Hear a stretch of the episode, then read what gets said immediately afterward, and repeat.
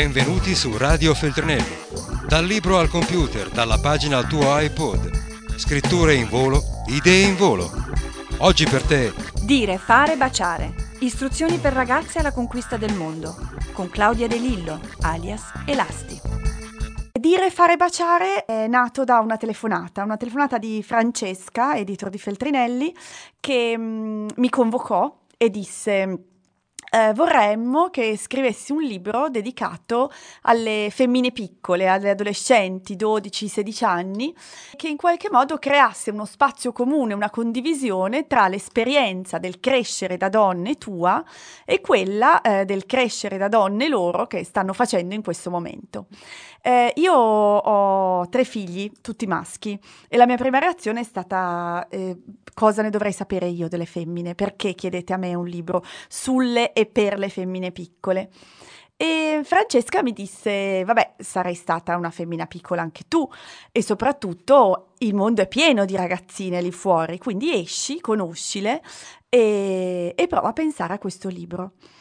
E così ho passato tre mesi tra i più divertenti della mia vita perché praticamente facevo la stalker di ragazzine. Appena eh, venivo in contatto con la mamma di una ragazzina, l'amica di una ragazzina, insomma sapevo che in giro c'era una ragazzina, eh, chiedevo di poterci passare un po' di tempo e quindi per tre mesi ho passato i miei pomeriggi nelle stanze di adolescenti, ci siedevamo eh, normalmente sul, sul, tappeto e ce la raccontavamo su e chiacchieravamo un po' di tutto, anche per capire che cosa fosse nella testa di, di queste creaturine, che cosa sognassero, che cosa desiderassero, che cosa, che cosa pensavano.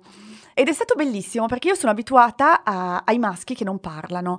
Quindi tu gli chiedi, ah, ma come stai? Cosa pensi? Cosa sogni? E il, la risposta è un grugnito.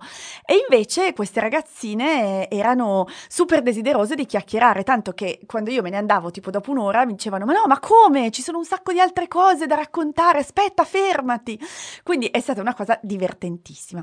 Da questi incontri eh, sono venuti gli argomenti del libro, i capitoli, i temi che in qualche modo stavano a cuore a loro, ma che in realtà stavano molto a cuore anche a me, perché eh, quello di cui mi sono resa conto, da un lato con un po' di preoccupazione, da un lato con un certo sollievo, è che alla fine eh, le paturnie, i problemi, eh, gli interessi non sono così lontani rispetto a quelli di noi ragazzine di 30 anni fa, 20 anni fa, che c'è proprio un terreno comune in cui le menate sono sempre identiche.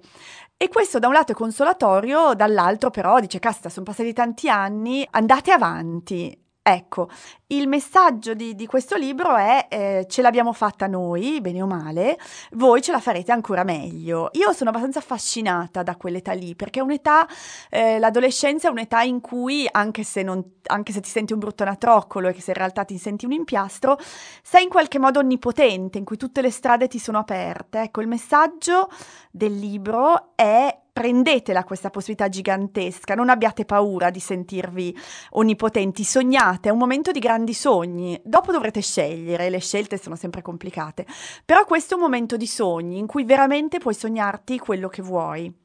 I temi che sono venuti fuori da queste chiacchierate sono eh, vari, sono temi alti come l'amore, la scuola, l'amicizia, la mamma, ma anche temi decisamente bassi, tipo i peli, i mostri che ci coltiviamo fuori e dentro di noi. Ecco, è un libro che non vuole essere un racconto sociologico, perché non sono una sociologa, non vuole essere un, um, un'introspezione psicologica, perché non sono una psicologa, è un libro che vuole essere eh, proprio una chiacchierata su, su, un, su, un, tappeto, sedute su un tappeto, a contarcela su e, e, a dirci che in fin dei conti siamo fantastiche così come sono, così come siamo, anche se abbiamo eh, i peli, le sopracciglia troppo lunghe e siamo troppo magre, troppo grasse, siamo, non siamo come vorremmo essere. Eh, è un libro per femmine? Beh sì, è nato come un libro per femmine, però io credo che sia anche un libro che possono leggere i maschi per, per capire, per capirci e per diventare uomini per bene un giorno.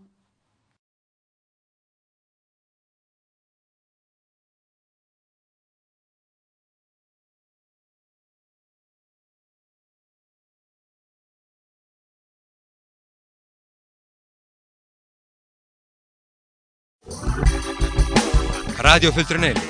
Tieni la mente a sveglia, non smettere di leggere. Resta collegato a questo podcast.